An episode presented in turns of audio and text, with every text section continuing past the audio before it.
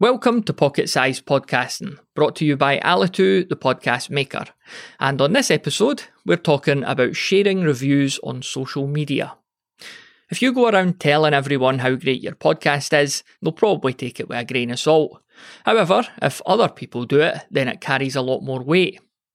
Podcast reviews aren't just hot chocolate for the ego, they're great marketing materials as well. They could pop up in a lot of different listening apps, but you can use a tool like Podrover, Rephonic, or Podpage to collect them all in one place. Podrover will create optimized social media graphics from your reviews automatically, but you could easily use Canva to do this too, with a couple of extra steps. Remember, it doesn't always have to be glowing 5 star reviews that you share either. Sometimes an entirely unreasonable one star review is good for a laugh and some extra engagement as well. Thanks for listening to Pocket Size Podcasting, and remember you could leave feedback for us quickly and easily over at thepodcasthost.com forward slash PSP.